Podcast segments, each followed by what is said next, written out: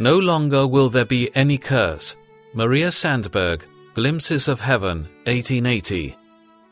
No longer will there be any curse. Revelation 22 3.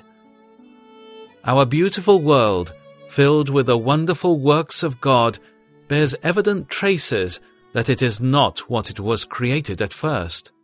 It bears everywhere the marks of a great change, which change is accounted for in the Bible by the fall of Adam.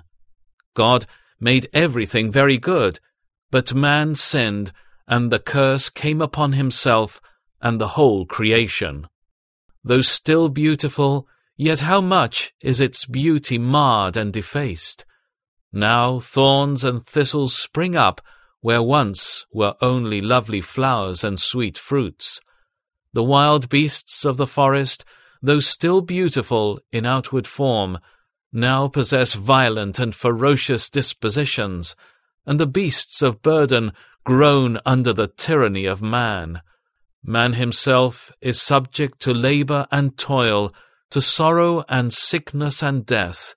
Even his most innocent enjoyments are marred by sin.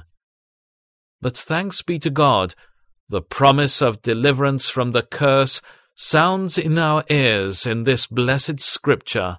No longer will there be any curse. Where then is this land of blessing and perfection? It is that paradise which Christ has gone to prepare for his people, that rest which remains for the people of God.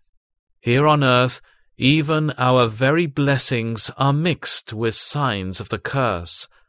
But there shall be no more curse in our heavenly home, no more toil and labour, no more weariness and faintness, no more hunger or thirst. No more bitter cold or burning heat, no more disappointment, no more sorrow, no more pain, no more sickness, no more death.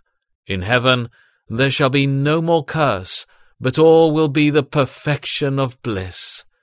Who can conceive the happiness of such a state?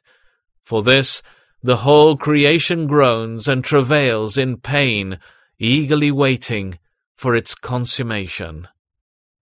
Let us then, who have such exceedingly great and precious promises, when sighing under the effects of the curse in any of its forms, gladly turn our thoughts to meditate on heaven's glorious realities, and when admiring the beautiful works of God which still exist to show us what they once were, let us also turn our thoughts to the greater beauty and glory of our paradise above.